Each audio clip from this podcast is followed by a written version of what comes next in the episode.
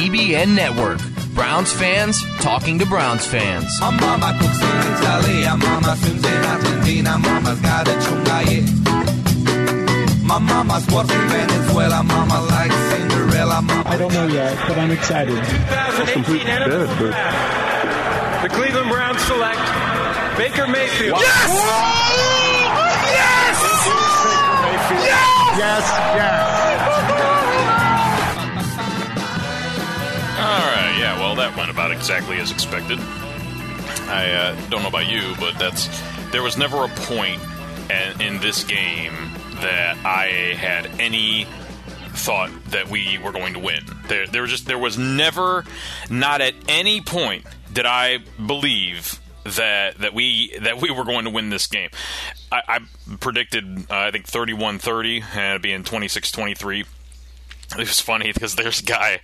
Uh, by, by the way, my name is Easy Weave. This is Easy Does It on the DBN network, and we are a little burnt to a crisp here after sitting out uh, in the baking Florida sun in the mid 80s through pretty, and it was actually hotter than that through pretty much the entire thing today from Raymond James Field, and of course I uh, am pretty close within a couple mile proximity of uh, Ray J. And anytime, and since, and there's been many times, this is actually, I counted this, this is the fifth time that I've had a chance to watch the Browns and the Buccaneers from uh, Raymond James Stadium. And I think that since, I, since I've been down living in Florida, and I think that uh, the, there was, well, and, and there was one other time that I saw them play in Cleveland in 1995. Uh, and then I've seen, I think I've seen one other Bucks game other than that. They, like I've been like every game that I've seen the Bucks play uh, is, has been against the Browns except one of them. I think it was like 2011. But at any rate, because I'm gonna because instead I'm watching my guys. But I'm just there was never a point in this uh, in this game, and this is the first time, by the way, because usually, you know, I'm a fairly magnanimous guy, and, and I live here. You know, I've, I've decided to call this place my home. So, and I have a love for the local sports team, even the teams, even though they don't um, compare to you know my Cleveland you know origins. You know, the the Browns, the Indians, and the Cavaliers. Those are my teams, and then secondary to that is you know the Buccaneers are I've, I've you know they've been a, a, part of my life almost as long as the Browns have, and the Rays came along in the mid '90s and. Of course, there's the Lightning, and there isn't a, a Cleveland counterpart. I don't really have any. I have no feeling whatsoever towards Columbus. Um, and you know, likewise, the Cavaliers are the only basketball team that I care. So all that to say, uh, I was with probably a maybe 75% filled stadium, maybe 75, maybe 75%. Um, eh, that seems about right from my perspective. I was up fairly high. Uh, and got, like I say, burnt, burnt pretty good. I mean, I'm, I'm definitely uh, raccoon-like in terms of the way that my because uh, my sunglasses on all day, and so I got burned all around the bottom portion of my face. Sorry, I hit the mic right there. And uh, my arms, like I noticed it, after the first half that the my forearms were totally complete beet red. So I actually spent the second half with my forearms turned up, um, showing exposing my uh, the under part of the arm, so that way I try to even it out a little bit because you know I don't usually hang out uh, in the sun all that often, even though I live down here. It's just you know not you know, when you when you live down here, you figure out ways to avoid that as much as possible. But you know today out up in it, and of the seventy five percent crowd that was there, uh, it looked to me to be probably 50-50 to 60-40 Browns fans to Bucks fans which is a pretty common thing because down here, you know, everybody everybody that is here is from someplace else. If you live in the Tampa area, it, it's you know, I mean, it, not just for sports purposes, but just generally, everybody here is like a melting pot of the world here in Tampa, and a lot, a lot of uh, northeastern Ohio people and really from all over New York, Chicago, all all of that. Midwestern folks t- come down here for a lot of reasons, uh, not the least of which is the weather. And today, the you know not, there wasn't a. I mean, it was, it was about other than just being hot. It was about a perfect day. I'm sure down on the field it probably had to be you know in the 90s, close to 100. Uh, but I didn't. It didn't look to me like like fatigue was really an issue. I mean, the, both teams were playing in it. Uh, as, as as far as that goes, but in the section that I was in is interesting. I, I went with a uh, a brood of people, and we're of course we're all Browns people, except the one guy that uh, just happened. He, I work with him, and he's a Falcons guy, and so he was there uh, more or less just cheering on the the Bucks losing as much as anything, and, and you know just showing support his support in that way. But probably the area that I was in had was more saturated with Cleveland people. I mean, there was Cleveland people everywhere.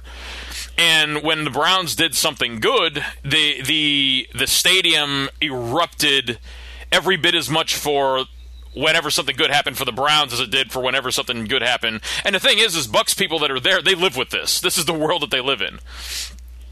And as it happened, there was two dudes that uh, came down and sat down next to me. They were in the seats next to us for the whole game, and they were cool. I mean, they were Bucks guys, and so they were cool, man. I just and, and but here's it's interesting about these guys. Um, because and at the end of the game, and they're total. I mean, they are total Bucks uh, homers. And what I was getting at is that every time I've gone to either whether it's been uh, an Indians game against the Rays or a Browns game against the Buccaneers, I usually go neutral, and I don't like you know because because it's because everybody does it right? I've always you know that it's it's an annoying thing um because i do you know care for these teams and you always have to put up with the uh, you know when they when they were playing in the you maybe not know this but they were playing in the stanley cup finals a couple years back um there was actually like the uh, the stadium was like they they they were they like had a, a city ordinance or like where where you couldn't wear like uh, Blackhawk um, know, uh, paraphernalia like going into because it's it's a thing that happens. It's kind of like when we were outnumbered in Game Seven of the World Series against the Cubs.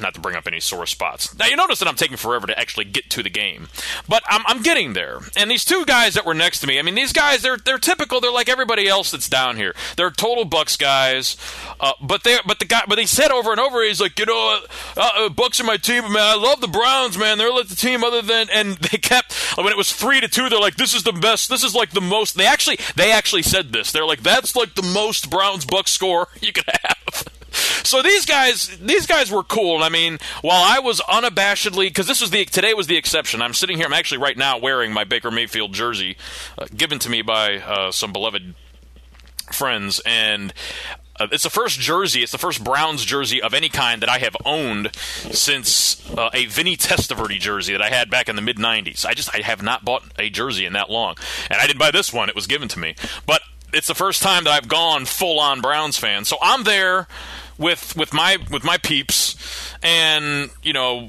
Uh, basically like I always do with my wife anyway. I'm just kind of talking through the commentary throughout the entire game, and but then there's other. Uh, there's there's these other like Browns guys like there's and it was it was like this all over the place. There's like a bunch of Browns people and then some Bucks people mixed in, and then same, you know, vice versa. There's just Bucks and Browns people just intermingled uh, all over the place. And these dudes, it's funny because these dudes next to me start getting in a shouting match with a Browns guy down uh, a couple of rows down, and the Browns guy is looking. He's like, "Hey, hey, you're still the Bucks. You're still the Bucks." And I'm like, and these guys are, and, and I forget what even the hell they were even. It was like it was like they made a first down or something, and the guy was like, "Look at the catch! Look at the." It was it was stupid. It was just you know guys cheering. It's their home freaking field, you know. And this Browns guy's giving him a hard time, and he's like, "You're still the Bucks." I'm like, "Well, look, I mean, I, I didn't, you know, because I'm." It's kind of absurd to me because they're like sitting next to me, and we're all cool, and then this guy's being kind of an a hole about the whole thing. But I'm like, look, yeah, they may be the Bucks, but um, you know, who are we? And I'll tell you who we are. We're the worst coached team possibly in all of sports, definitely in all of the NFL, and probably um, uh, it, the major sports. But I mean, all. This is what I'm what I'm getting at is throughout the course of the game. You know, there was a stat I saw, and I and I was totally not surprised. It's a ridiculous stat, and when I tell you this, you're going to be like, "Oh yeah, that is ridiculous," but I don't doubt it one bit, and it makes total sense. And maybe we talked about this last week, I forget, but the stat is that on second and ten, like when we have second and ten, we call a running play on something like 48% of those, and actually it's long, it's more than that. But the point is, it always goes for two yards, and so many times today I knew exactly what we were going to do on offense. I knew exactly what plays we were going to run.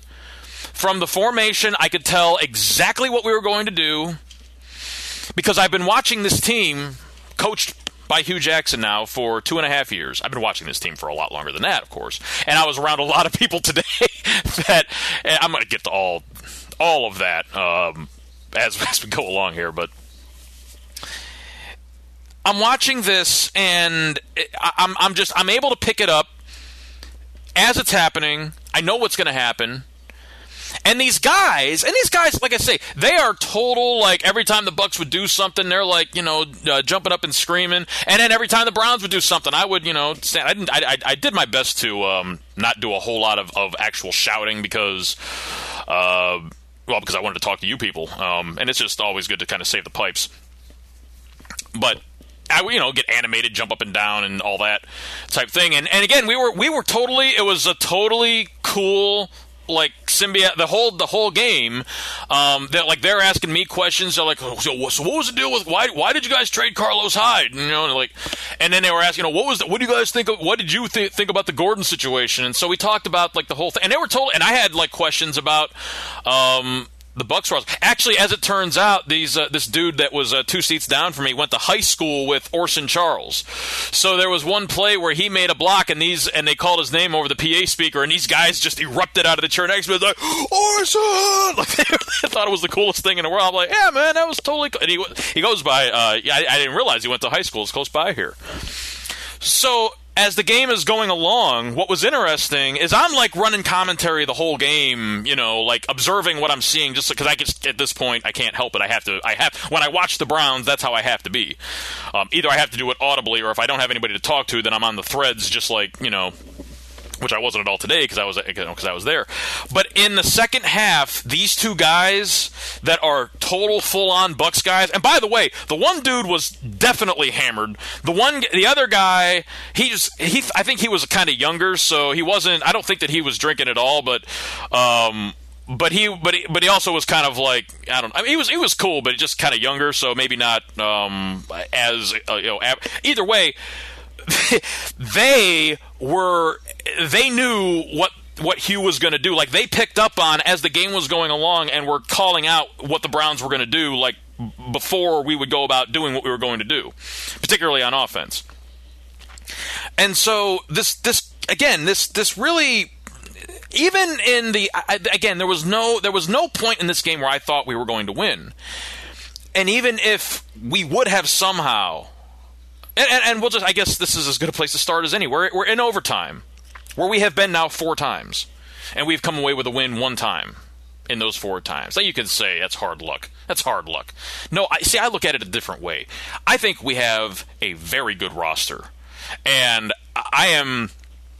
I'm just really at. Uh, I, I've, I've got a serious lack of patience for things that are really obvious to me, and you know, I can I can look past game management. You know, like I, I can I can understand, or I can I can look past it a little bit because a lot of coaches are just not tr- tremendously great at it. You know, and I always I mentioned this many times, but it, it's a, it's a serious thing. Matt Wood came up with this a long time ago, where he uh, you know you'd be better off to just get a guy that plays Madden all the time and that guy just is your guy. Like seriously, the NFL teams just hire this guy, pay him, you know, sixty grand a year or whatever, anything, and all he does is tells you what to do in down and distant circumstances, particularly at the end of halves or the end of games. And and I, I realize why it's not uh, copacetic. I realize why it's not plausible, and it's because there's a you know, th- there would be a built-in, you know, uh, accusation, or, or I should say, um, you know, understanding that you coaches just basically don't have the, the, wherewithal to handle this. But there's, and there was a couple of instances today where it was egregious. And here's the thing to me, and, and uh, we're fourth and three, right? Or no, I'm sorry, third and three. We are at the I believe we're at the because it was a 55 yard field goal at this point. We're at the 38 yard line, right? In overtime. and a field goal wins. It's third and three, and the guy that is uh, I I because again I'm just calling commentary throughout this entire game, and I'm like. This is two down territory right here, and the dude that was like one row down, but was kind of just like you know, just like right, right next to me was. He looks at he's Brown's guy. He looks at me. He's like, yeah, yeah, this is definitely two down territory. We both were thinking the exact same thing. You know, Chubb's is running the ball well. The idea is here that you run the ball on fourth and three. If you don't get it, it's going to be fourth and two or fourth and one. And if not, then maybe you can kick a long field goal from there. You can certainly try it because at that point, you know, fifty. Even though uh, uh, Joseph missed badly on a fifty-five yarder against um, who was it? The Raiders? Yeah. That that that could have happened, but I'm thinking, you know, just do a dive play, just do that twice. And instead of doing that, we drop back, slow developing, long pass sequence, and all game long, you know, the the offensive line probably its worst game of the year. It looked to me against a defense that had been terrible.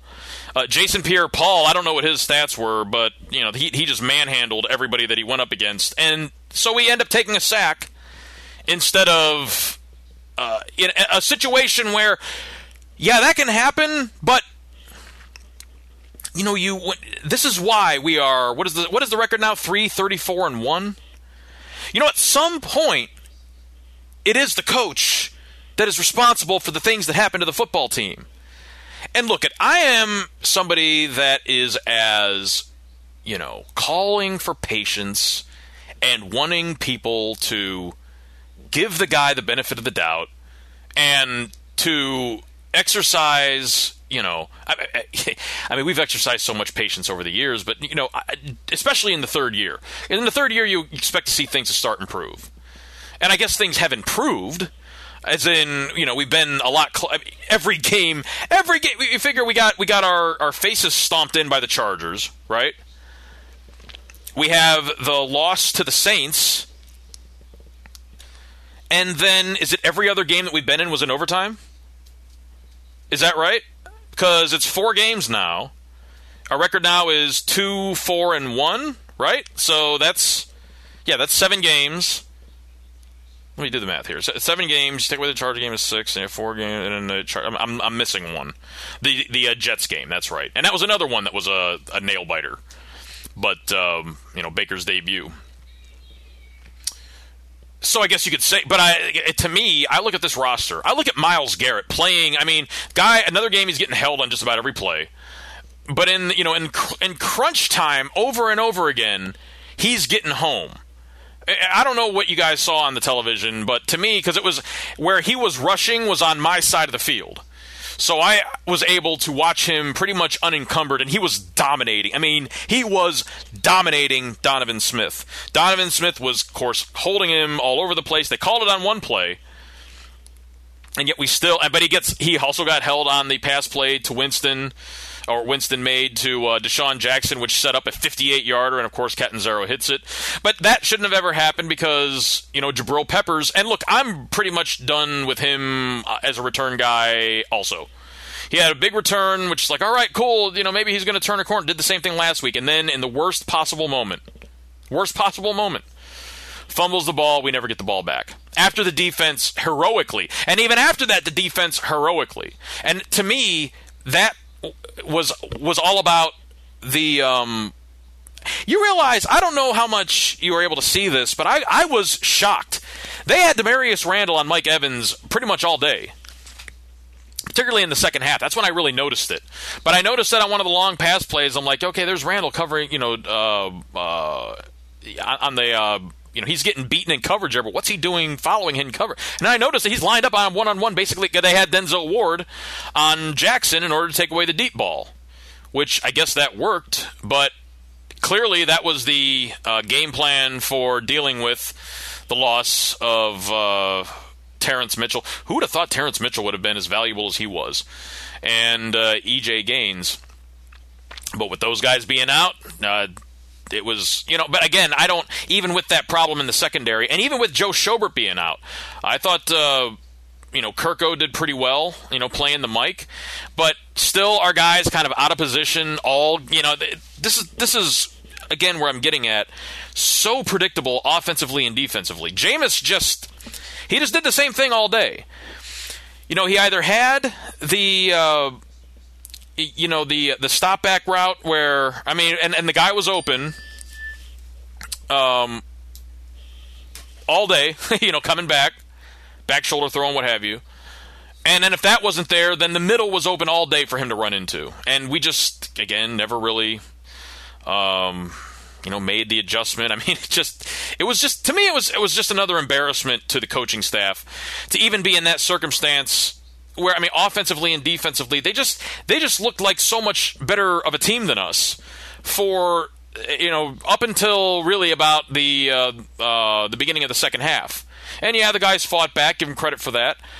Uh, 20 minutes into this, haven't really even talked about Baker Mayfield. I, you got a huge problem with his performance today. I thought the kid looked pretty good.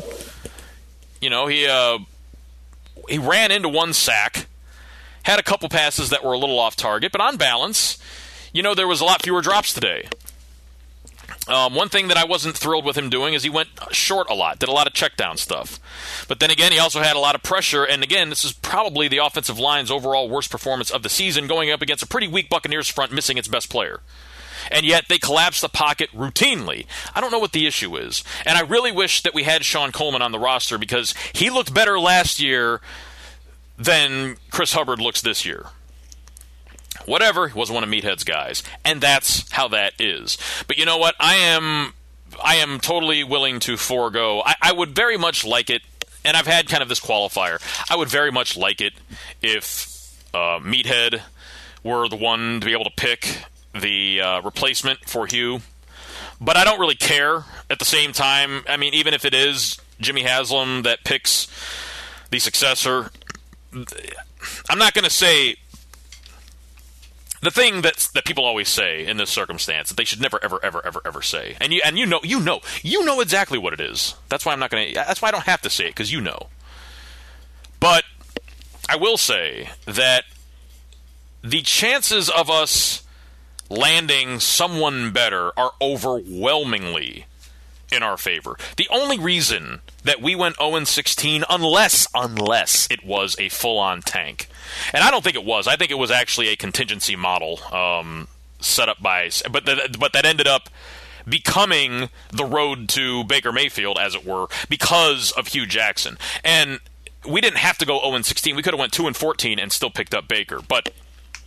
The reason that we went 0 16, the reason that we didn't win a single game, is because of the coaching that we have. And I, I am I am not any longer going to entertain the notion that the reason is because of the, the talent that he had the talent that he had on the roster last year and certainly the talent that he has on the roster this year is enough for him to overcome.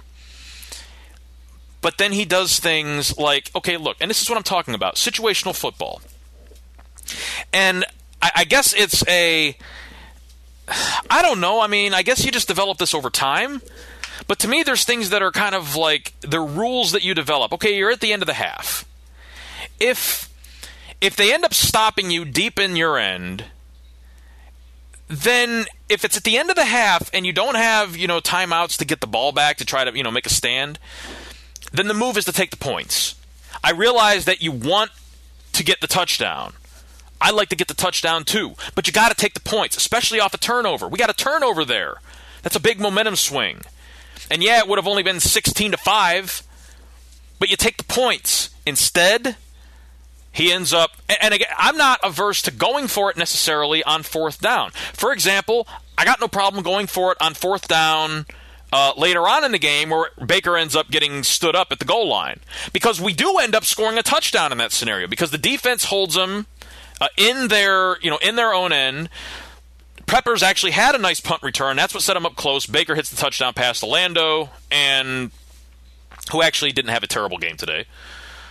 Uh, and that's that was all. So I mean, at that point, that was the right call to go for it on fourth and the goal line. But going into the half, the call there is to take the points. You take the points. You take the points. Do you think the points would have been important in a tie game? Because at the end there, Catanzaro would have been kicking to tie the game. And instead, now, yeah, I realize, you know, that butterfly wings flap differently and all that. But those are the things that that bad coaches do that end up costing them games. And look, you can overcome that, but you can't overcome that when you also have guys that are constantly out of position. And there's also the issue of how many how many was it today? Five, six, seven plays when you combine offensively and defensively.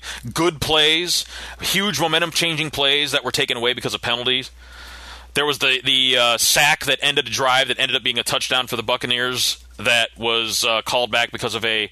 Now, of course, it was kind of a um, a BS call, the roughing the passer on Ogbah, who I thought had a game. Anybody got if people upset with the way Ogbah played today? I thought the guy was uh, was all over the place. I thought our pass rush, um, it got home when it needed to in crunch time. I was actually not expecting that to happen but I thought that they, and even at the very end, I mean, but the, the problem is at the very end, you know, going the end the game going into um, overtime, they march the ball right down the field, and again, it's scheme.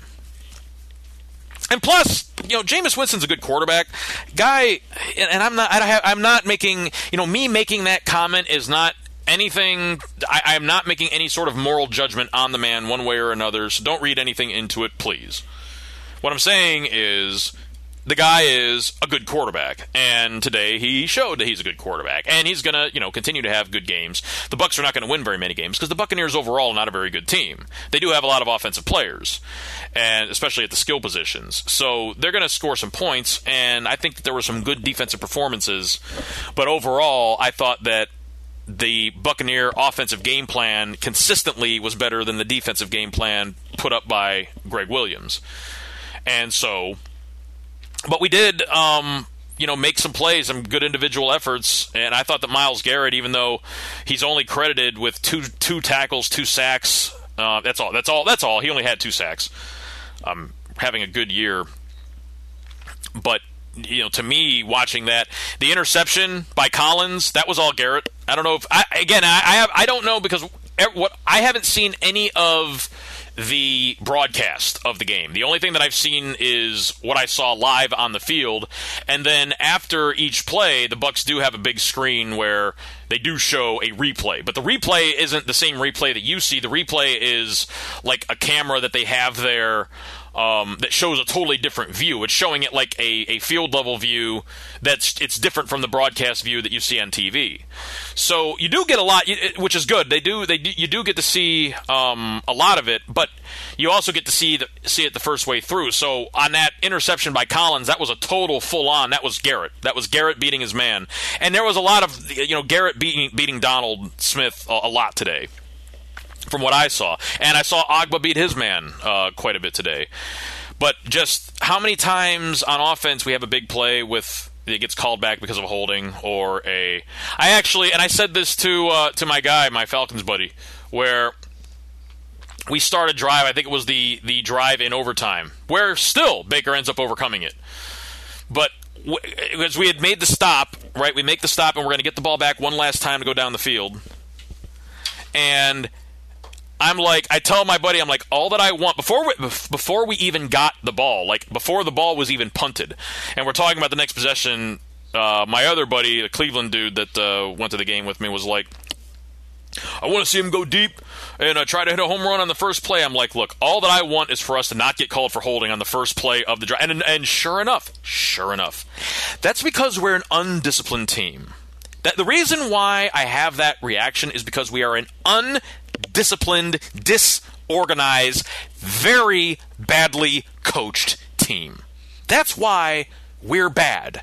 And we're a bad team. I mean, that's we have a lot of talent on this ball club. Baker Mayfield is a good quarterback. He's a good quarterback right now. He's going to be even better. He's a rookie. He had some rookie moments today, but he also had a lot of um, moments that you know, we're, we're much better than the, you know, last week against the Chargers is probably going to be, you know, his aberration game. Um, I, and look, at I, I had the pleasure of watching. I mean, I've probably mentioned this before, but I saw Brett Favre play like his fourth game, uh, his as a starter, which is actually like you know, halfway through his uh, sophomore season in the NFL because his first year he didn't play at all for the Falcons because uh, that's who actually drafted him was the Falcons, and they traded him to Green Bay his uh, second year. And so I saw him after he had come in for Majkowski. They played at Cleveland Stadium. Browns won that game actually. Belichick's defense shut down the Packers. It was like seventeen to nine or something. Um, so you know I, I, I, now I've seen Baker Mayfield play, and I'm very grateful for that. By the way, yeah, you, that was that's a big deal for me. Um, I'm it really is uh, to see Baker Mayfield play his uh, what his fourth game, his third start, and I'm not trying to compare the two, but you know Baker where he has where he's at right now is not far from where Favre was. You know when I saw him play that fourth game against us you know, way back in uh, 1993. But actually, no, I guess that was 1992. But Baker, um, Baker's going to be all right, and he, I, you know, today was a bounce back game. Not you know, bad performance against uh, the Chargers. And look, there's things about this game you can certainly look at uh, from a performance standpoint and and nitpick, uh, not just nitpick, but you can look at and um, say that that uh, things could have been better, better executed. A couple of passes could have been uh, put in better spots. At the same time, he made a lot of passes, and there was a drop by Njoku. Looked like a, uh, a drop, a flat out drop by him.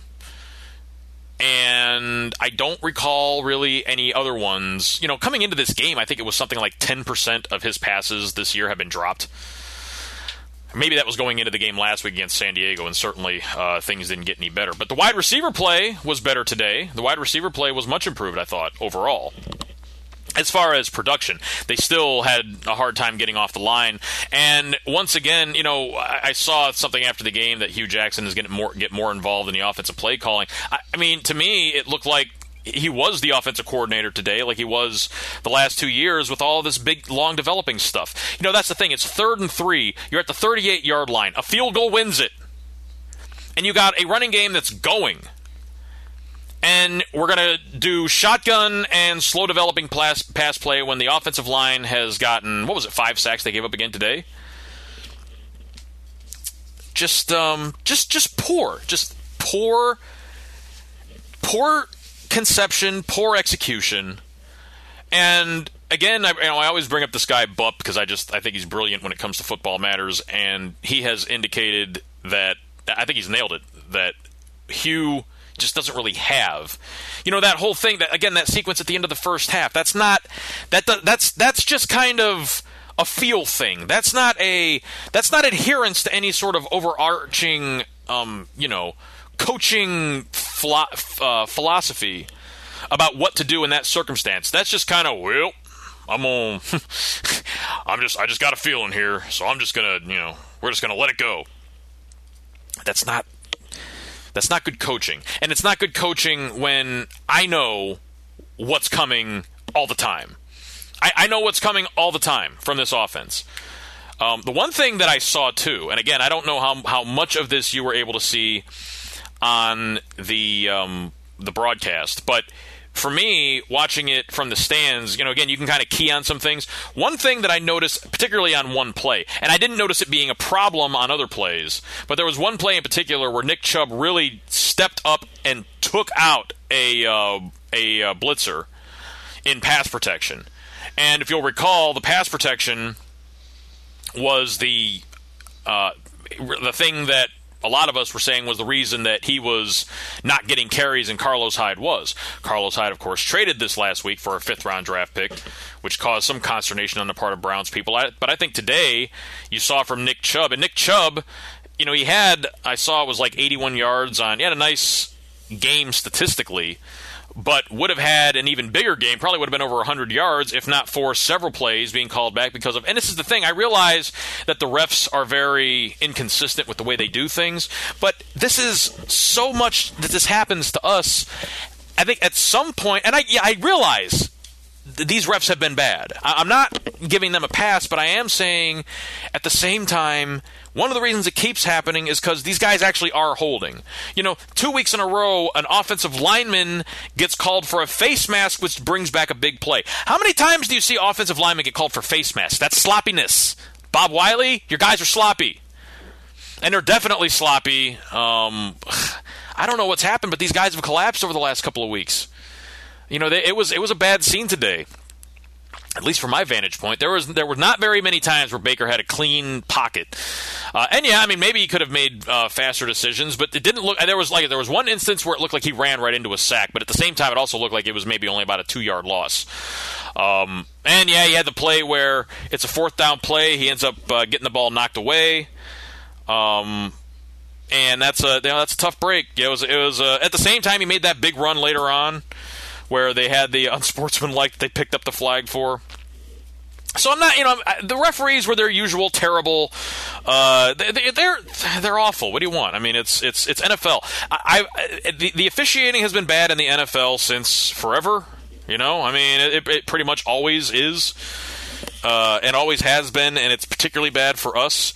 But I don't, you know, when I look at this game today, th- we didn't lose because of the refs. And, and I think that the only game this year that you can look at and say that we lost because of the refs was the Oakland game. Because that was a game where it was just. And, and, and oh, here's another thing.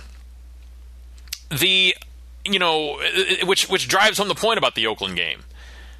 What are you thinking, Hue, with the challenge flag on the? Because I'm I watched that live, right? It didn't look like close at all to me. And then, but and then Peppers like reacted to it real quick. So then you see the challenge flag come out, and I'm like, it's like okay, Hue. I have it's like I have this conversation with him. Like I've had it now, probably you know 25, 30 times since he's been our coach. Maybe longer, maybe more than that. But it's like, do you just not know? Do you just not understand the value of these times out, particularly when you get to the end of game circumstance? Like at the end of the game today, at the end of regulation, if we have that timeout we could have, instead of using the last one to ice the kicker, we could have uh, tried to stop them, and maybe you give Baker like 30 seconds left if they make the kick to go do something with it. These are the things that you have to think about. Sorry, I have a, I just found this little bat that was next to me, and it just, um, I think that it, I think that it that it fits. These are the things that you have to think about. You have to be thinking about what am I going to need at the end of the game if it all goes wrong. If it all goes right, then yeah, none of this stuff matters.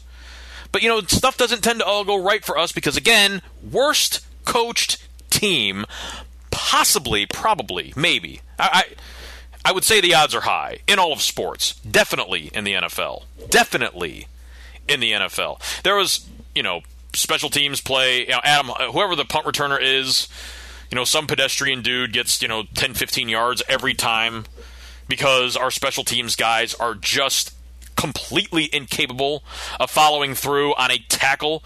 They did okay on on uh, downing the ball at the one. That was pretty nice.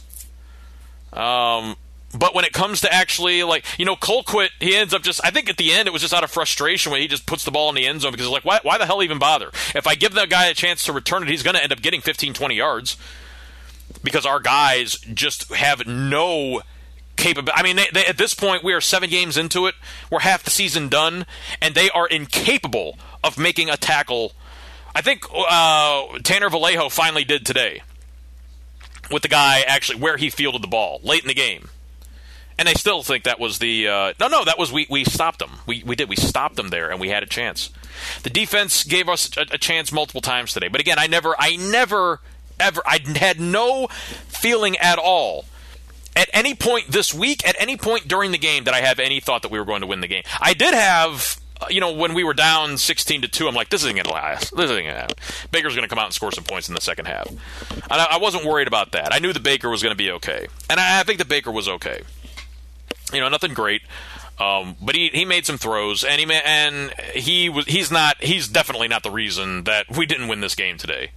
You know, again, I'm looking at fourth and or third and three, that's two down territory. 38 yard line. You need you better be you better at you better at very least you better get a 55 yard field goal attempt out of third and three from the 38 yard line in overtime with field goal to win.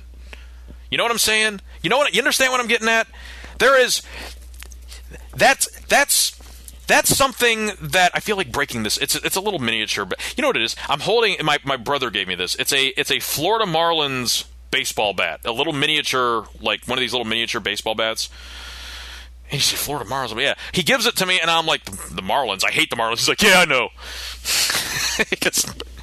yeah, because he's my brother. And I ha- and, and wouldn't you know it that I I keep this thing that was like that was like 15 years ago, and I still have the damn thing. Anyway, I'm almost gonna break it thinking about um, you know, Hue, there's just there is no excuse. There is no excuse. Okay? There is no excuse for third and 3 at the 38 yard line and we don't even get a 55 yard field goal attempt out of that. There is no excuse for that. As in there is no reason to excuse that. That is that's us completely taking ourselves out of a position to win the game because of almost going out of our way to be bad coaching. And that's exactly what happened. You you you run a slow developing play from the shotgun, Baker gets swallowed up. It's fourth and 10, you lose 7 yards. Now you're talking about a 62-yard attempt. Which I mean, I still would have rather seen that. But no, we give the ball back to them, and you know, and then and what do they do? They hit a 59 yarder, and and they win the game, and they deserve to win the game. Actually, really, neither of these teams deserve to win this game. Um, which I said going into it, I was somehow going to come out, figure out a way to uh, uh, be disappointed in both teams because I, you know, except for the once every four years they play the Browns, the Buck I love the Buccaneers. You know, they're they're my now the comparison is, you know, I. I, I'm I'm pretty much cognizant of what's going on with the Browns at any given point in time, like throughout the day. I really couldn't tell you who like all the Buccaneers starters are, uh, for example. So it's not even and and I have you know I could go watch literally this is I could go watch every Bucks game for free if I wanted to, you know, but I don't. Instead, I watch you know I watch our guys. And so it's as I say, but if they're if they're on or they're playing somebody, and you know certainly if they're uh, you know when they won the Super Bowl, that was a you know a big moment. And they're you know they're they're like they're they're my NFC team, right? But but this is a game. They're they're that's not a better that's not a very good team. That's that, let's just say it like that. That that is just not a very good team. Uh, Jameis is a good quarterback, but that's not a very good team and we uh, we we we still can't beat a, a team that's not very good because while we have a very good roster, we are so terribly coached. We are so badly coached that we're going to lose games like this. We're going to lose games like th- we're going to lose games like this to the Bucks, the Raiders, uh, the Steelers in a in a game where they really played poorly in a in a uh, rain fest and uh, the the Saints was the other one that. Now, yeah, I mean, yeah, that was kind of a hard luck situation because we had the kicker uh, that had the um, the bad the bad groin, which we found out later on that it was actually an injury that he had. Tough break for the kid, but uh, maybe he'll get maybe maybe somebody will pick him up. But we're in a spot where, uh, again, for at third and three from the 38 yard line there is no excuse for at least for for not coming out of there at least with a field goal attempt. There just is no excuse. There is nothing that Hue Jackson can say. There is no excuse that anybody can offer. There's no reasoning that justifies not coming out of that situation with at least a field goal attempt. And uh, and we didn't. We didn't get that. So we lose. And, and I'm not saying that he would have hit it. I mean, when he tried the 55 yarder against, uh, who was it? Against um, Oakland, I think. I mean, it was 20 yards, uh, you know, wide right. But I still want the opportunity. He can kick it from that far. And that was like his second game with us. Uh, I, I still wanted the opportunity. I wanted the opportunity for. Th- that's the point. That that's where you, you you go for the win no matter what. I mean, you may not come out of there, but we didn't even get a, we didn't even get a shot. We didn't even get our shot. Actually, we did. We did get our shot. But then Peppers fumbled it. You know, I mean, after that, after blowing that opportunity that we had there, we still the defense hung tough again, and we can't do it because. And I can't say that necessarily uh, fumbling the ball is bad coaching. Uh, but Peppers is I'm you know I'm pretty much done with him as a returner. I'm pretty much done. That's a you know that's that's he had a muff last week, and a a fumble today on the on what led, and we never got the ball back after that. It doesn't get worse than that. Like you don't, you can't possibly screw your team over any worse than that. And not to say, and I love the kid, you know, as a, as a man, you know, all that. I, I I've spoken very highly of his character. I do like him, and uh, and all of that. But and and I think that he didn't play terribly on defense. I didn't really key on him as much as I was kind of watching Garrett and the line for as much of the day as I could. Uh, but he didn't look like he was abused all that often. He actually looked like he was in. Now, you know, there was one play in the uh, first half where I fully, totally, 100% expected him to get called for pass interference. And he didn't. But and it, so we got a break there eh, because he didn't get his head around. But it was a you know it was it, it was it was definitely we all we we we should pretty much always expect to get called for pass interference 100% of the time when we do what we did what he did on that play. Well, we got lucky. All right, cool. Sometimes you'd rather be lucky than good. That's fine. I don't mind. I could take that. Um, and and we we you know there was their the share of bogus calls. I mean, referees were the referees are, are they, they they're as I say, it's not it's no use in in getting worked up over them. They are who they are, and they're mostly not good. But uh, you know, we're we're just so bereft of of talent at the coaching position. Apparently, even at you know there's there's probably a reason why you know Todd Haley and Gregg Williams are both longtime veterans. They've been on a lot of uh, NFL teams. They've also been fired from a lot of NFL teams. It's probably a reason why uh, that's the case. And you know, I, I I don't know if it's Haley or I don't know if Hue has already got his his fingers in the uh, the stew there with the play calling. Because to me, a lot of this looks like like it's, but it, it's so predictable. I mean, it is so predictable what we're going to do. And then even if it's not predictable, it's it it's just as predictable that our guys because they are not prepared, they are undisciplined. They're sloppy, and that's why they have illegal blocks in the back, and that's why they have face mask on offensive line. You know, uh, yeah, yeah, on, on big plays that are called on the offensive line and holding penalties, and th- it's it's sloppy. Remember the game last year? There was like ten uh, offensive pass interference penalties called on us, and then we had a game where we had, we committed no uh, penalties at all and still lost. I think that was against the Jaguars. You know, Hue finds every way to do it, and I, you know, I'm not going to get into what I think the record would be if he wasn't the coach. Uh, but there's certainly and there's been a couple games too where I've been, you know, it, he was okay. It, it, he was all right, but no, you get to a point with this. After watching the way that San Diego, you know, San Diego ran San Diego. My apologies. The Chargers, Los Angeles. They probably ran that end around play on us like like 15 times last week and they all of them they worked every time. I mean for big yardage, big yardage. Bucks only ran it one time and it went for a touchdown. And I and I was wondering, but how how does that happen where you it had you you have that happen to you that many times the previous week and you don't like correct that problem for the next week. You know what I mean? It's um it's that's that's not a talent thing.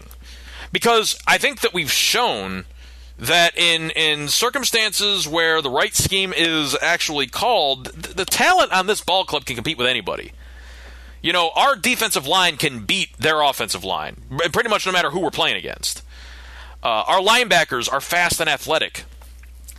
They're just constantly out of position. Now, the secondary, yeah, I think that as we, at whatever point we turn the page on 2018 and look at 2019 draft, which uh, happens at varying times. In a normal year, that would happen, you know, after the season. But for us, the last couple years, it's been, you know, probably in 2015 we started looking at it about week five or six. In 2016, we we're probably looking at it week, uh, you know, three or four. And in 2017, I was pretty much looking at it after week one, week two. It's different every year, but for you know, for this year, I haven't, I, you know, I haven't really, I haven't done any uh, draft looking because we've actually won some games. But the time's going to come soon enough because this is a game. You know, if you can't pull out a win today, if you can't win this game against this team with all of the problems, you realize they had to fire their defensive coordinator because their defense was so bad, giving up like 500 yards a game. And for the most part, the defense completely stifled our offense in the first half except for when we, you know, but then we get a turnover deep down in their territory. Defense actually makes something happen, and we end, we walk, we come away with nothing. We come away with nothing because of bad coaching. You know, it's kind of like you get a turnover there in in that circumstance. It was under two minutes left. At that moment, the thought should be there is at very worst, at very worst, we are going to get three points out of this. Now I realize that you, you, people have, you know, you want to go for the, and I don't look at that doesn't mean that I've got a problem with going for it on fourth down. Generally speaking, I don't have a problem with it. I think that if you are like probably depending on the time and circumstance in a game, right? I would say that pretty much midfield on in and fourth and five or less I'm probably good with going for it mm, just about all the time. Right? That that does that sound pretty good to you? Um, I think in this day and age, the way that offenses are playing, um, and if I ha- if I end up giving it up to the defense, putting them on the field at midfield, eh, okay, that happens. Not you know, not a big fan of doing that, but that could also happen if you go for a long field goal and miss. So you know, hey, I don't. So I, I so I'm not anti go for it on fourth down, but I'm saying that there are scenarios and maybe it's just a matter of I've got kind of my book that I go by in certain down and distance circumstances, scenarios. It's like you do these things because of the law of averages and because of tendencies and because of probabilities and because of what teams can do and, and can't do in certain circumstances and because of leverage. And there's all sorts of things that you do in certain circumstances. And in that certain circumstance, what the play is, is you get at least three points before uh, and, and also, you're going to do that, and while making sure that there's no chance that the team that you're playing against is going to have another shot at the ball going into half. That's it's a whole thing. It's just, it's the game within the game. It's these, you know, like Bup says, it's it's like playing on the margins. It's when you are, you know, these teams in the NFL. I, I think that this dynamic is so important that when you are a, an NFL level player uh, you probably at some point, somebody along the way found your talent level, figured out who you were, and were um, that, that you had that sort of talent. That you were like, this kid is not only good, but he could be next level good. And I think that for a lot of these guys, and this isn't this isn't really a a, a, a, social commentary or criticism on the world. It's just kind of you know balls and strikes pointing out the world the way I think that it pretty much is with respect to this particular scenario, which is that a lot of these guys are kind of from the moment it's discovered that they have this sort of talent, they're really kind of treated differently. You know, they're kind of uh, and they are the best players on their team.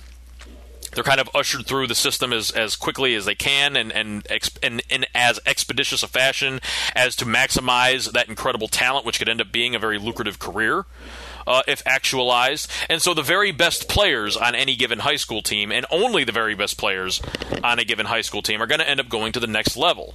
And only the very best of the best are the ones that are going to go to the top college Division One schools. And so when you're playing at the college level, you're only playing against the absolute best of the best players that were at the high school level. But still, you know, you can have programs that are tremendously. You know, you look at Alabama playing against basically anybody, and they are so much. You know, they they so outclass everybody because their talent is just off the charts. You know, they they just they, they have such a feeder system there. Um, so and you have a lot of that disparity at the collegiate level. But all of those guys, you know, only the very best of the best of all of those college teams, only the very best of the best of those guys are the ones that make it to the NFL. And even the ones that are top of the line, best of the best talent level in the NFL don't make it in the NFL because it requires even more than talent to be successful at the NFL.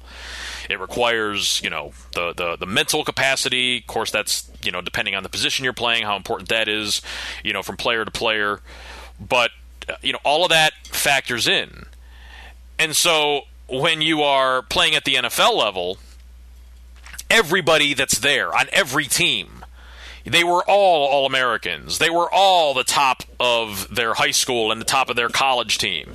They were all uh, award finalists and so on. They're all the best of the best. The talent level, the talent disparity from the absolute most talented roster in the NFL to the absolute least talented roster in the NFL really isn't all that vast, unless you're talking about a team that has an elite, elite quarterback.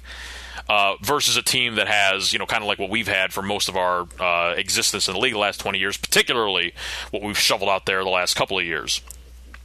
But you get my point that, you know, other than that qualifier, the to a position talent level to talent level difference in the NFL isn't that vast, which is why, you know, the expression has always been that on any given Sunday, any team can beat any other team, you know, in under given circumstances. There's always a chance because there just isn't a like people say, you know, Alabama they could probably play well against the Cleveland. No, if Alabama played against the Browns, the Browns would beat them like seventy-eight to, you know to, to six. It wouldn't be close because even as good as the Alabama players are, not every player at Alabama is going to play at the NFL level. Uh, but every player on the Browns was, you know, is an NFL player. So, and even at this stage of the game, and again, our roster is, I, you know, as, as far as just rosters, now that Baker is uh, kind of firmly in place. By the way, didn't look to show any signs of the uh, the bum foot from last week. So he, you know, all that looked good. I think on balance, um, you know, he played he played all right. But we have him now. So our roster overall is is you know at very least it's it's it's league average or probably a lot better because we've got a good player at the key position and we've got a good player at uh, another key position. As it turns out, Desmond Harrison may not be the answer at left tackle that we uh, kind of pronounced him to be after a strong first couple of games, uh, particularly today. You know, wouldn't it be wonderful if Joe Thomas, if uh, number 73 was still out there protecting the blind side? But didn't didn't happen that way. So we'll be looking at some tackles in the draft uh, next year. Mitch Hyatt is the guy right now that fourth and Corey like and I haven't looked at any of the tackles yet. I haven't looked at anybody yet, but that probably would be where we're going to start. Uh, and hey, it's a you know it's it's a it's a thing. Um, I wouldn't mind seeing what Bitonio would look like out there if if this continues. You know, if Harrison continues to get manhandled like he looked like for the most part he was today, then I wouldn't mind seeing what Bitonio could look like kicked out the left tackle. He looked pretty good out there in preseason. You know, put him out there, put bring uh, Corbett in, play him at uh, guard, give Harrison some time to uh, sit and think about it. You don't have to cut him; you still have him under contract for the next four years. But I'm not getting into all that right now. I don't want to get into too much of the roster churn. I'm just saying that when you have a a a roster that is relatively speaking, you know, at um at or uh, you know slightly above you know league average proficiency, as, as in we can play with and beat any team. I think with the talent that we have but it's the margins, it's the small things. You know, they say that the football is a game of inches. You know, go back to the Super Bowl last year. The Patriots are probably the best coached, you know, they have the best coach probably of all time, and they have the best co- the quarterback definitely of all time. And yet they won that game with a backup quarterback. Why? Because really, the talent level isn't that different and, and, but more importantly because they just had a superior offensive game plan and they executed it to perfection. You know, I like the combination of uh, brilliantly conceived and flawlessly executed. And we for the most part very poorly conceive everything that we do on offense and defense. And then sometimes we execute it well, but a lot of times we execute it poorly or execute it well and then have stupid penalties that end up hurting us and killing momentum. And look, um, I, I, can I can throw him a, a, bone. I can throw Hue a bone and say that even with all of those unfortunate, you know, killer. I mean, just again, there were probably four or five or six of them today, in just killer circumstances that um, that just wrecked any you know our, on both sides of the ball. And yet the team hung in there and uh, played tough. And but still, it's it's you know third and, and 29, and we give up uh, what 16, 17 yard pass play that give them position to kick a 59 yard uh, uh, pass play. I mean, and, and he got out of bounds to boot. you know, that's that's the sort of um, you know, there was I noticed there was a moment there they hit Chris Godwin on like three passes in a row. It was the exact same route. Bam, bam, bam. They they picked up a a weakness in our defense and they just continued to exploit it until we stopped it. And I don't know that we stopped it; they just stopped doing it because they found other stuff that was working. And for the most part, they were able to run the ball. I mean, really up until the very end of the game, they were moving the ball pretty much as much as they wanted to all game long. And we really didn't have an answer for anything that they wanted to do. Um, and, and again, so much of this, uh, you know, give up 26 points to and really it should have been more than that because he should we shouldn't have even went to overtime. We should have lost the game in regulation. But that's the point. We get another chance and we don't take advantage of the opportunity, even though we're there in overtime with the ball, third and three, from the 38 yard line. And a field goal wins it. There is no, I can't say this enough, there is no excuse for not coming away with at least a field goal there. There's no excuse for that. And yet, at least a, a field goal attempt of 55 yards. And yet we didn't get a field goal chance. We didn't get a field goal attempt. We end up giving the ball back to them, and we did get the ball back, but then Peppers fumbled it, and then that was it. So walking out of the stadium after all of that, uh, I am, you know, I had the entire uh, thing, pre- and the whole time that I'm watching this, I'm, I'm like, you know, predicting every wrong move that we're going to make because I know, because I know, because I've watched this guy now for how, how many games is it? 30, 39, 38 games, whatever it's been that I've watched Hue Jackson coach this team. And I just, I can tell what's going to happen, when it's going to happen, how it's going to, to all go wrong as it's happening and was able to um, predict it, you know, pretty much as it was going on. But the guys did, you know, fight back, and you got to give them credit for that. Got and and I'm happy generally with the way that Baker performed. You know, rookie game. Was he? I think it was 21 to 31. I saw. Um, not the best yards per attempt, but you know, two picks, no, not only or two touchdowns, and not only no interceptions, no passes that were especially close. Um, I thought that he, you know, certainly had a bounce back game from last week and the future's bright. The future, I mean, look, we lo- we lose the game today, and a game like this. I guess if you want to, you know, I think sometimes people um, will listen to me because they like to get a little bit of, you know, what's the silver lining here? And so far, all that I've been, like, so far, the only silver lining is that it was kind of a fun time for me, you know, personally to be at the game today, and that I, I love talking to you people about it. But honestly, the if there's a silver lining our rookie quarterback looks fantastic. I mean, uh, what I, I, realize that I mean, look at what Sam uh, Darnold did today. Look at what a lot of the other rookie quarterbacks have done this year. And I, I realize Baker had a rough game last week, but you know, look, you look at where he is. Compare him to where the other guys are. Compare him to to any, not just any rookie quarterback, any quarterback that we have had playing for this team going back um, any number of years. And the kid makes plays. We get the turnover, we get the uh, punt return, and he immediately goes for the kill shot, gets it to Jarvo, who ends up, you know, crawling into the end zone to get that touchdown. Uh, made the beautiful pass to Njoku uh, for the other touchdown, and I, I thought he made plenty of plays today. He's he's you know that's if you want silver lining that's the silver lining and, and and this could be the the you know bigger silver lining is that Hue Jackson hopefully after and look at I, I, keep throwing out the caveat as long as Meathead gets to pick his guy. Um, you know, and I have no idea. I, I, have no idea, but I'm I'm pretty much convinced at this point that it's just not going to get better with Hue.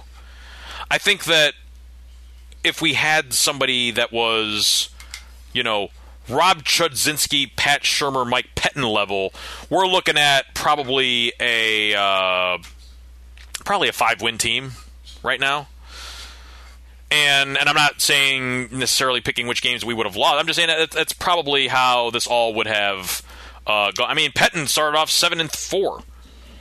You know, um, with, with and, and, that roster wasn't as talented as this roster. Particularly that defense. Holy smokes! I mean, the secondary was secondary was was a very good secondary that first year, but still the defense gave up a lot of points, and the secondary got, got abused, particularly in the second half of the year this defense has a lot more talent on it than they had back in 2014. And this offense has a lot more talent on it than they had back in 2014. Um, Mike, if Mike Pettine is coaching this team, well, if Mike Pettine were still coaching this team, then chan- then then we wouldn't have you know been in, we wouldn't have ever gotten Baker Mayfield. And I guess that's ultimately going to be Hue's legacy, is that he was so bad that we ended up getting the best quarterback prospect to come into the league in years. And and I look at that's I am not even I haven't I'm not backing down a little bit from that. Yeah, Bake had a tough game last week against the Chargers, but you know he had a, pretty much a bounce back game I thought this week. You know, nothing. He didn't light the world on fire, but kid looks good. He's going to get better. He's go. He's just fine out there. But it would be probably better if we got Hue the hell away from him. And so this game, the Raiders game, the uh, the well, the Chargers game was there was if we play the Chargers ten times, one time it might be close.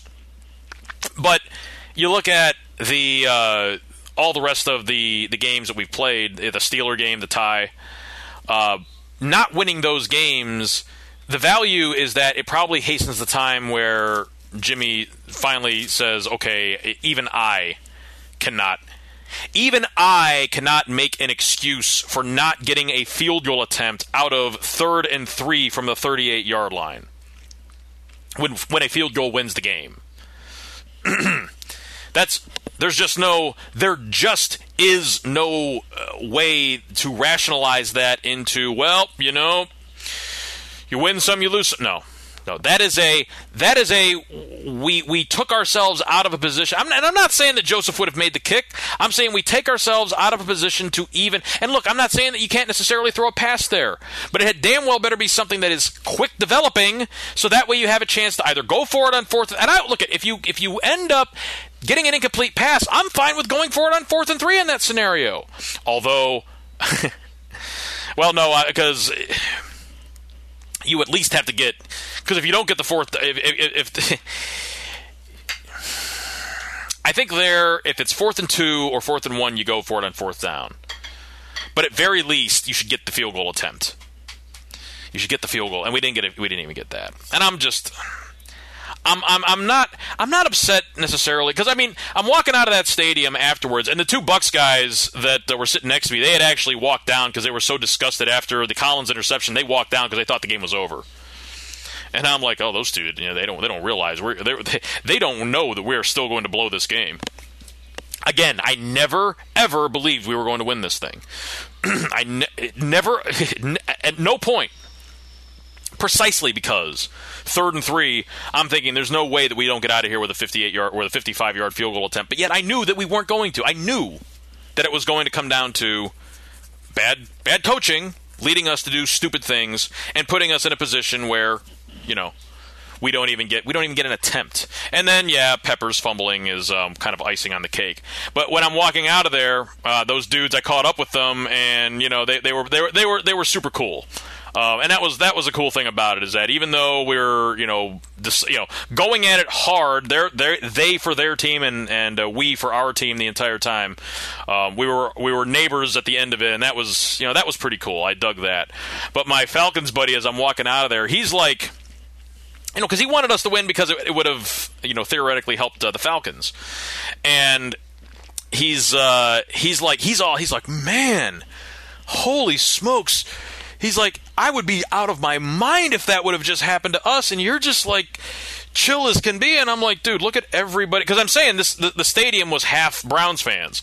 So there's browns jerseys everywhere. And every I mean, there was a guy wearing a quincy morgan jersey. I mean another dude with joe Jurevicius. i mean there was every imaginable um, this by the way as an aside this uh, this uh, guy had never seen the factory of sadness video so i showed it to him. He's like my favorite part of it is he's like because he's laughing the whole time. He's like who's who's who's who's Pontbriand? And I'm like, yeah, yeah, that was uh, that was our long snapper. But I'm like, look at these people that are walking by. He's like, yeah, man.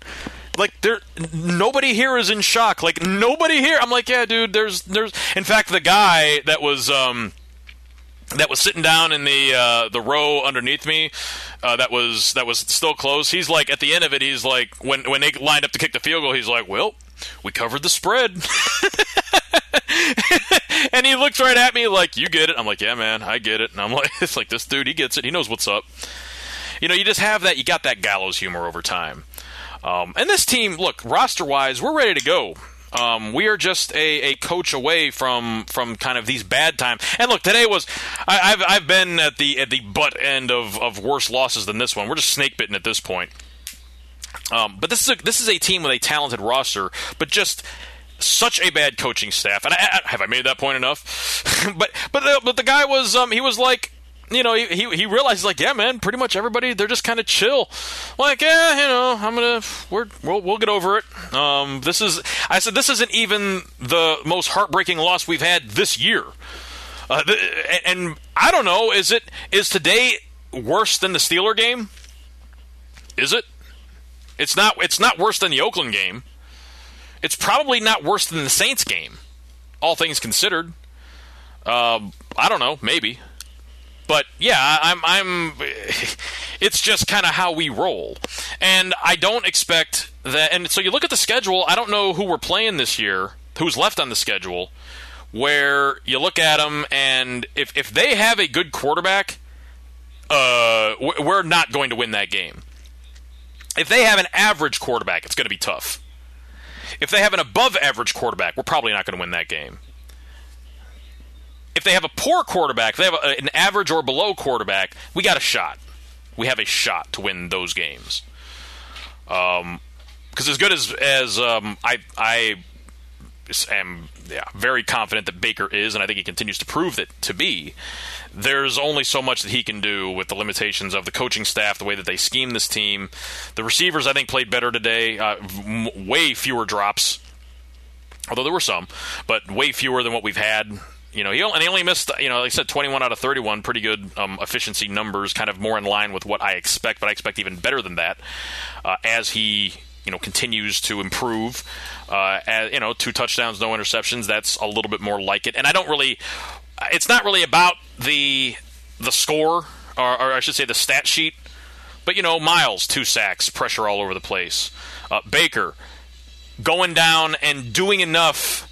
You know, we start off first and 26, and yet Baker makes the play to put us in a position to you know makes makes a couple of plays, makes that a clutch throw to uh, Landry where it's up high, and that put us down at the 38 yard line. That's when you know we're in a shot, we're in a position right there. Baker made that play. Baker has shown a, an ability to go down and put us in a position to win now in every game except for the Charger game. And yet, um, because of the just, it's just it's it's you can set your watch to how poorly uh, coached our team is each week. As, as far as how we will and what we will do to ultimately screw ourselves out of an opportunity. you can you can you can you can count on it. You can count on it happening.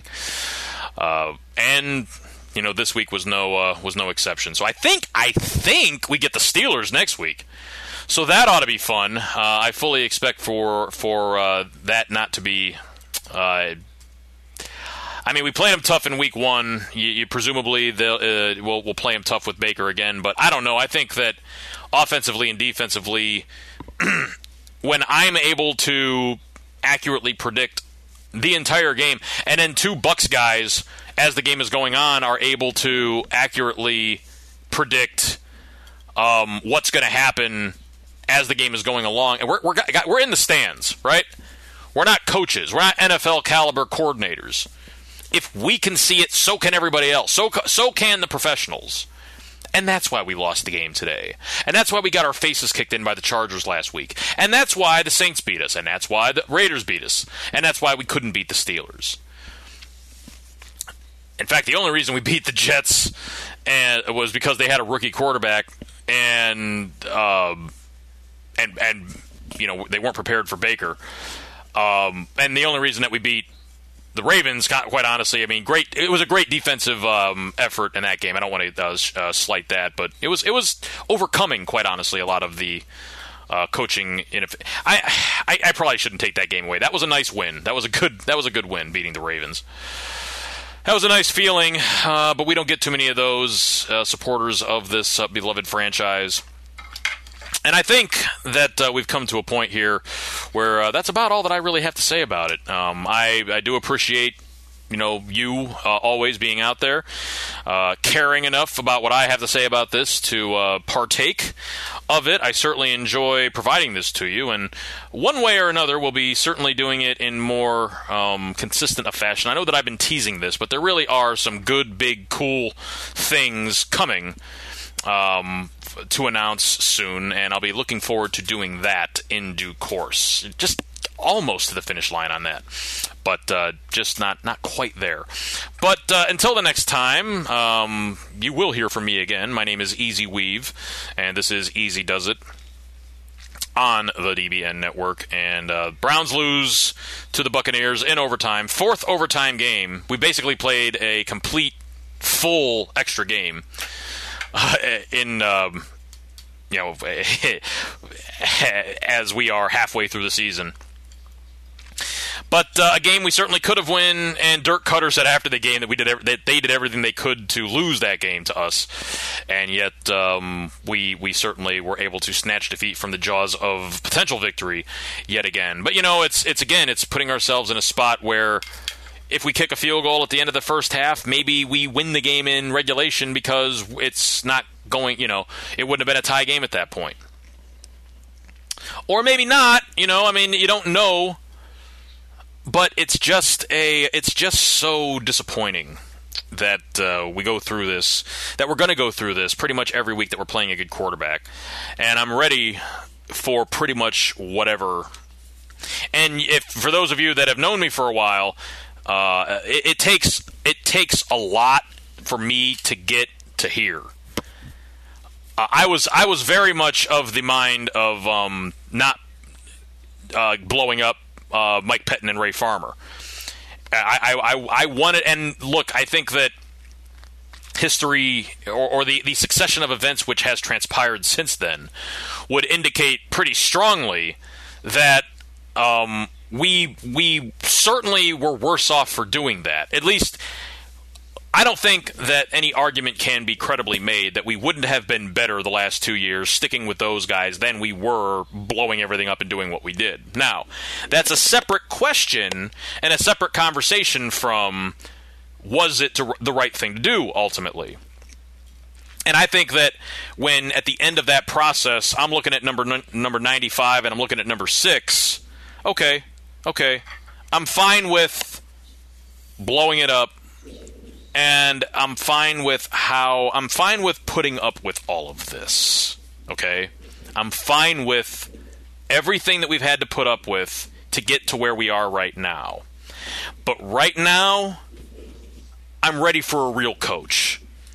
Because we don't have a real coach. We've got a poser. We've got an imposter.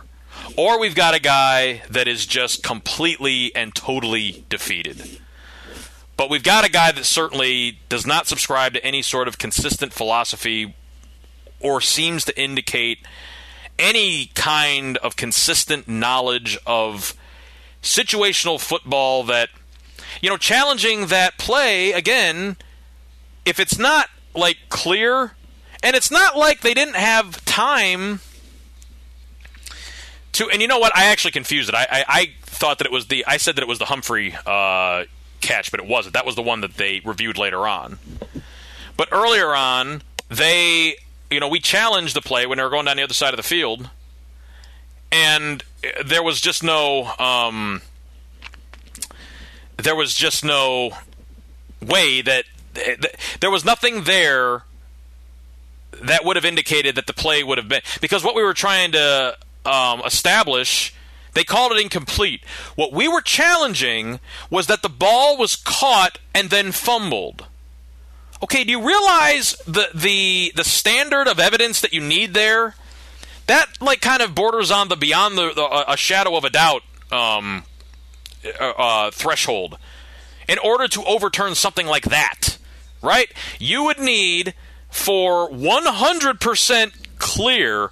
He caught the ball. He made several football moves. The ball was definitely fumbled and then clearly recovered by us. But no, we don't we don't establish any of that. Instead, on a snap call, a snap look, he throws the challenge flag. The call is actually confirmed on a challenge, but the thing is in the first half, okay, go ahead and throw away a challenge. I don't care. But in the second half, particularly in a game that you are losing, you don't throw away timeouts. We're three years into this, and he throws away timeouts like they're candy every game. Every game. Every game, it seems, we're in a spot late in the game where we need all three of our timeouts, and every game, it seems, that we have pissed away one or more of them for no reason throughout the course of the game. If you are so lacking in basic football appreciation, again, margins here, that you don't. You know, I've heard it said about Jimmy Johnson that he was, you know, very guarded with timeouts. Like, you were not allowed to call. And I think, honestly, a lot of times it's better to just take the penalty, like on a delay of game circumstance, than to call timeout.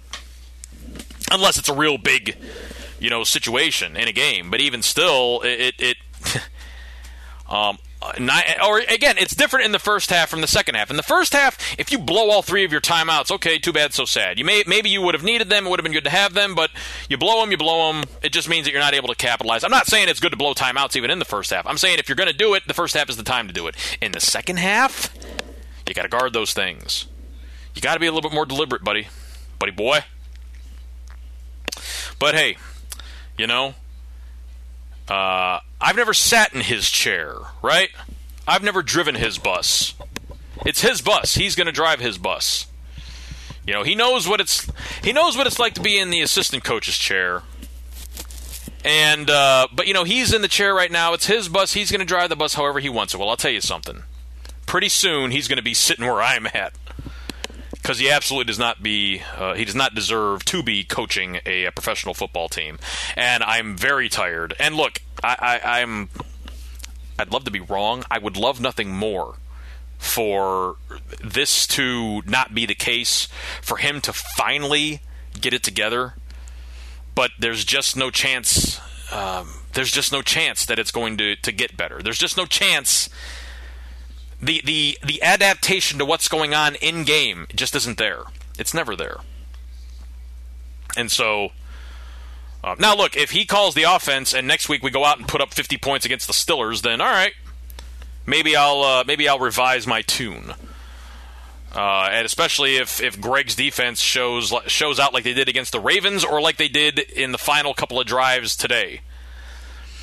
Uh, but again, I think that ha- that has a lot more to do with talent than it does with uh, with with just us being schemed out of our out of our minds uh, the whole game. Again, I'm watching that sequence with Godwin, and it's just it's right there, bam, and it's wide open, bam, next play, wide open, same play, bam, next play, wide open, same play, three plays in a row, and and that's that that accounted for about 40 yards in uh, in movement downfield on one of their scoring drives. Is what it is, and uh, what it is is a two, four, and one effort. Which, hey, look it. If I'd have told you that we'd be two, four, and one after seven games, you'd have taken it. How long will it be before uh, we make a move? Eh, who knows. Maybe at this point, the best thing is just let them ride it all the way through, particularly if these games are going to be close like this. Um, or maybe the move is to uh, bring in somebody else, and if uh, all of a sudden we start winning these games, then um, then that might not be uh, the bad thing uh, to do. But if you bring in somebody and you kind of lose the team, and we just get you know our faces kicked in for the rest of the time that uh, the, for the rest of this season, well, at that point, you know, high draft pick next year, all that. But and then you can fire that interim guy, and then you bring in new guy, hopefully picked by, picked out by Meathead, and he looks at it and he's like, all right, I got some players here that I can work with and he hopefully will be uh, something of a tactician. You know, I fully realize that we can get somebody worse, but um, I think the chances of us getting somebody better are overwhelmingly in our favor. Particularly when you are talking about somebody that is quite very possibly the worst coach of all time. And look at, I, I probably, I, I, I, probably have said look at as many times as I have uh, pointed out how bad our coaching is in this game. But to me, that's just where I'm at with it. Uh, that's where I can boil all of this down to even though there are some some you know there's some good things about this this football team. Baker Mayfield's a good young quarterback. Nick Chubb is a fantastic uh, young running back. And uh, J- uh, Jarvis Landry had a bit of a bounce back game today. Uh, Njoku made a couple of plays, even though he had a couple, uh, at least one drop, maybe a, another one. I can't recall. Uh, even Damion Ratley showed up um, and looked better, tighter than he did, you know, in his his his debut game. The wide receivers overall played better. There's there's things to look at and you know you say okay all except for the chargers game it's another one of these nail biters. Um, but again the record is the record. You are what your record says you are and our record says that we um, are doubly as bad as we are good and then there's one game in there that was a tie. So hey on to pittsburgh right? And uh, we'll be we will be faithful and we will be there for whatever happens against the stillers a week from now. Again it has been a pleasure being with you. My name is easy weave this is Easy Does It, and uh, we'll uh, we'll always love this team, even on a disappointing day like today. Go Browns! Losers 26-23 in overtime, and uh, that's all for this week. We'll talk to you again next time. Until then, good luck. God bless. So.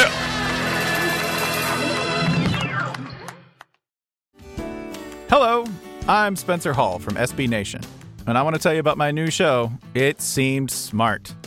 It Seems Smart is a show about people doing things that, for some reason or another, seem smart at the time. Those things might include doing a little cocaine and driving a bike up a mountain. Or, I don't know, maybe racing 100 miles per hour across the country in the middle of the night with no one's permission. Or even stealing a bat from an umpire's room in a Major League Baseball park. Check it out, and if you like it, tell a friend. I'm Spencer Hall. Don't do anything smart.